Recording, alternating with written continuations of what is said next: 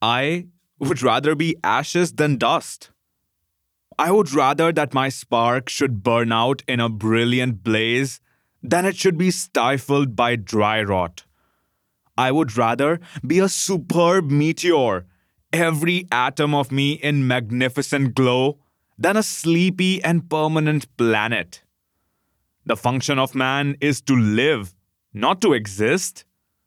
I shall not waste my days trying to prolong them. Another week, another amazing 19th century writer on Folksy.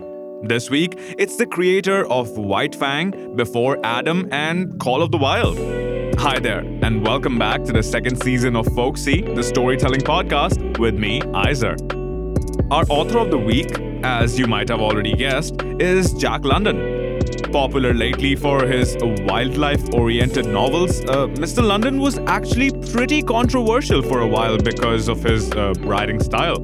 You see, Jack had a habit of borrowing and sometimes even picking up piecemeal pieces of content from other writers and integrating them into his own work. This, even in the 19th century, obviously led to plagiarism accusations and copyright claims. Mostly unfounded, though, so there's that. Anyway, while he's certainly popular for his long fiction now, Mr. London is widely acknowledged to have been better at short prose. So we are in for a treat today. Let's get on with the tale. Semper Idem by Jack London from the collection When God Laughs and Other Stories. Dr. Bicknell was in a remarkably gracious mood. Through a minor accident, a slight bit of carelessness, that was all, a man who might have pulled through had died the preceding night. Though it had only been a sailorman, one of the innumerable unwashed, the steward of the receiving hospital had been on the anxious seat all the morning. It was not that the man had died that gave him discomfort. He knew the doctor too well for that. But his distress lay in the fact that the operation had been done so well. One of the most delicate in surgery, it had been as successful as it was clever and audacious. All had then depended upon the treatment, the nurses, the steward. And the man had died. Nothing much, a bit of carelessness, yet enough to bring the professional wrath of Dr. Bicknell about his ears and to perturb the working of the staff and nurses for 24 hours to come. But, as already stated, the doctor was in a remarkably gracious mood. When informed by the steward, in fear and trembling, of the man's unexpected takeoff, his lips did not so much as form one syllable of censure. Nay, they were so pursed that snatches of ragtime floated softly from them, to be broken only by a pleasant query after the health of the other's eldest born. The steward, deeming it impossible that he could have caught the gist of the case, repeated it. Yes, yes, Dr. Bicknell said impatiently. I understand. But how about Semper Idem? Is he ready to leave? Uh, yes, they're helping him dress now. The steward answered, passing on to the round of his duties, content that peace still reigned within the iodine saturated walls.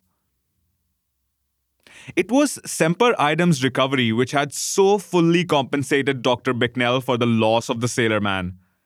Lives were to him as nothing, the unpleasant but inevitable incidents of the profession, but cases, ah, cases were everything. People who knew him were prone to brand him a butcher. But his colleagues were at one in the belief that a bolder and yet a more capable man never stood over the table. He was not an imaginative man. He did not possess and hence had no tolerance for emotion. His nature was accurate, precise, scientific. Men were to him no more than pawns, without individuality or personal value. But as cases, it was different. The more broken a man was, the more precarious his grip on life, the greater his significance in the eyes of Dr. Bicknell. He would as readily forsake a poet laureate suffering from a common accident for a nameless, mangled vagrant who defied every law of life by refusing to die, as would a child forsake a punch and Judy for a circus. So it had been in the case of Semper Idem. The mystery of the man had not appealed to him, nor had his silence and the veiled romance which the yellow reporters had so sensationally and so fruitlessly exploited in diverse Sunday editions. But Semper Idem's throat had been cut. That was the point. That was where his interest had centered. Cut from ear to ear, and not one surgeon in a thousand to give a snap of the fingers for his chance of recovery. But thanks to the swift municipal ambulance service and to Dr. Bicknell, he had been dragged back into the world he had sought to leave. The doctor's co workers had shaken their heads when the case was brought in. Impossible, they said. Throat, windpipe, jugular, all but actually severed, and the loss of blood frightful. As it was such a foregone conclusion, Dr. Bicknell had employed methods and done things which made them, even their professional capacities, shudder. And lo, the man had recovered.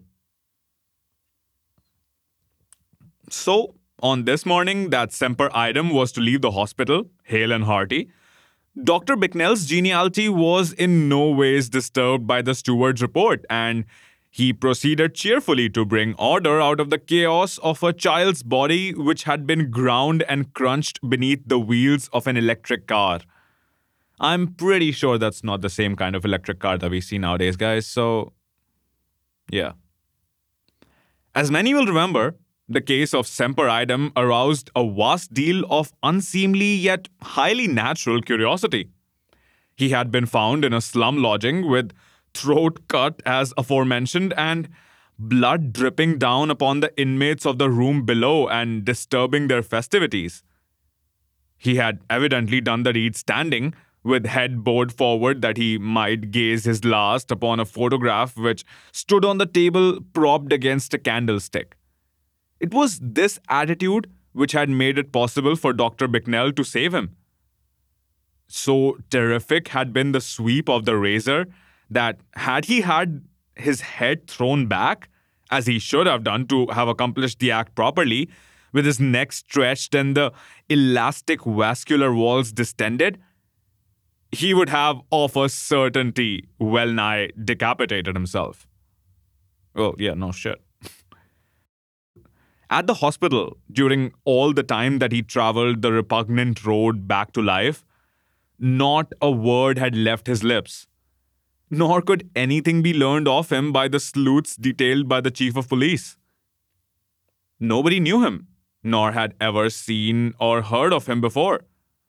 He was strictly, uniquely of the present. His clothes and surroundings were those of the lowest laborer, his hands the hands of a gentleman. But not a shred of writing was discovered.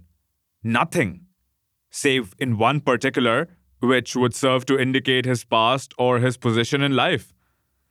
And that one particular was the photograph. If it were at all a likeness, the woman who gazed frankly out upon the onlooker from the card mount must have been a striking creature indeed. It was an amateur production, for the detectives were baffled in that no professional photographer's signature or studio was appended. Across a corner of the mount, in delicate feminine tracery, was written Semper Idem, Semper Fidelis. And she looked it. So Semper uh, Idem means always the same, and Semper Fidelis means always faithful. That last one is actually the motto of the US Marine Corps. Across a corner of the mount, in delicate feminine tracery, was written Semper Idem, Semper Fidelis and she looked it. As many recollect, it was a face one could never forget. Clever half-tones, remarkably like, were published in all the leading papers at the time, But such procedure gave rise to nothing but the uncontrollable public curiosity and interminable copy to the space writers. For want of a better name, the rescued suicide was known to the hospital attendants and to the world as Semper Idem. And Semper Idem he remained. Reporters, detectives, and nurses gave him up in despair. Not one word could he be persuaded to utter. Yet the flitting conscious light of his eyes showed that his ears heard and his brain grasped every question put to him.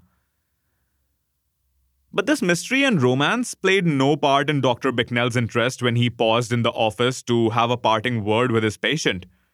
He, the doctor, had performed a prodigy in the matter of this man, done what was virtually unprecedented in the annals of surgery. He did not care who or what the man was, and it was highly improbable that he should ever see him again. But, like the artist gazing upon a finished creation, he wished to look for the last time upon the work of his hand and brain.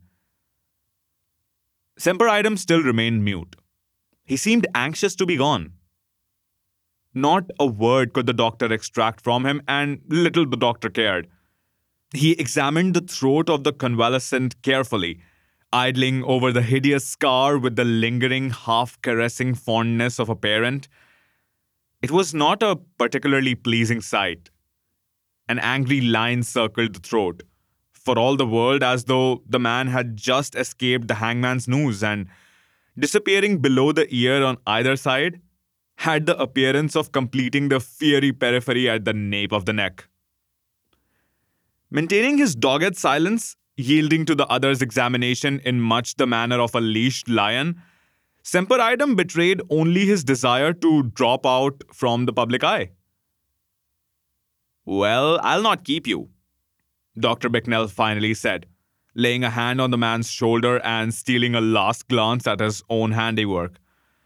But let me give you a bit of advice. Next time you try it on, hold your chin up. So. Don't snuggle it down and butcher yourself like a cow. Neatness and dispatch, you see? Neatness and dispatch. Semper Idem's eyes flashed in token that he heard, and and a moment later the hospital door swung to on his heel.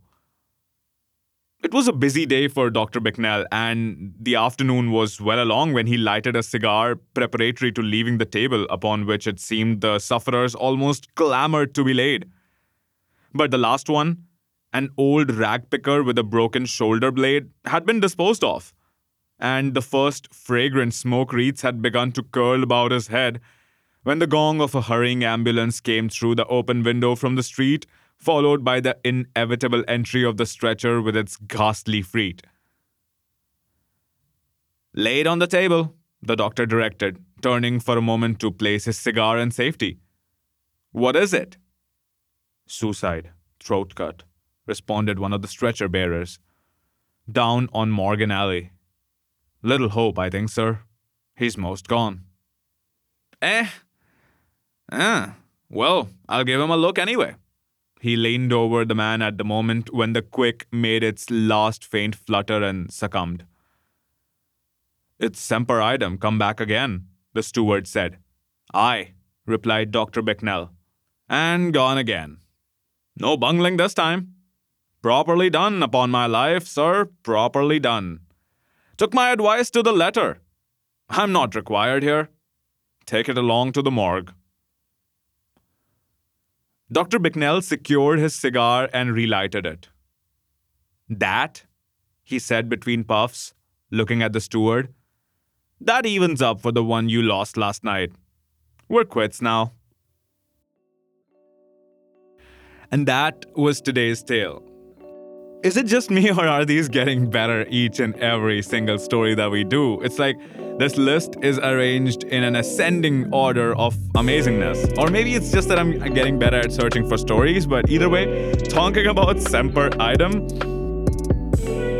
Well, I've heard this phrase repeated a lot that death is sometimes the final form of medicine and the final uh, help that you can give anybody as a medical professional because to exist in constant pain for many is worse than dying.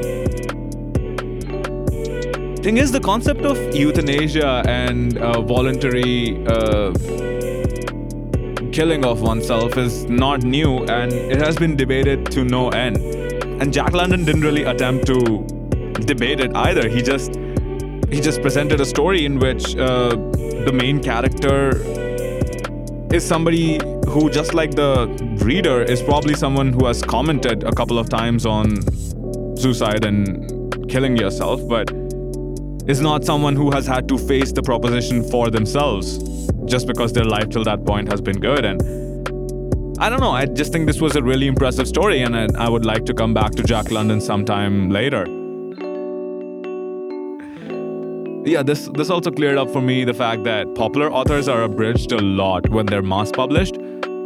And I've I've ended up reading mostly children's editions of Jack London's books and even Jules Verne's books till now. I was researching for uh, the podcast episode for two weeks from now, and yeah, we'll be, we'll be talking about this.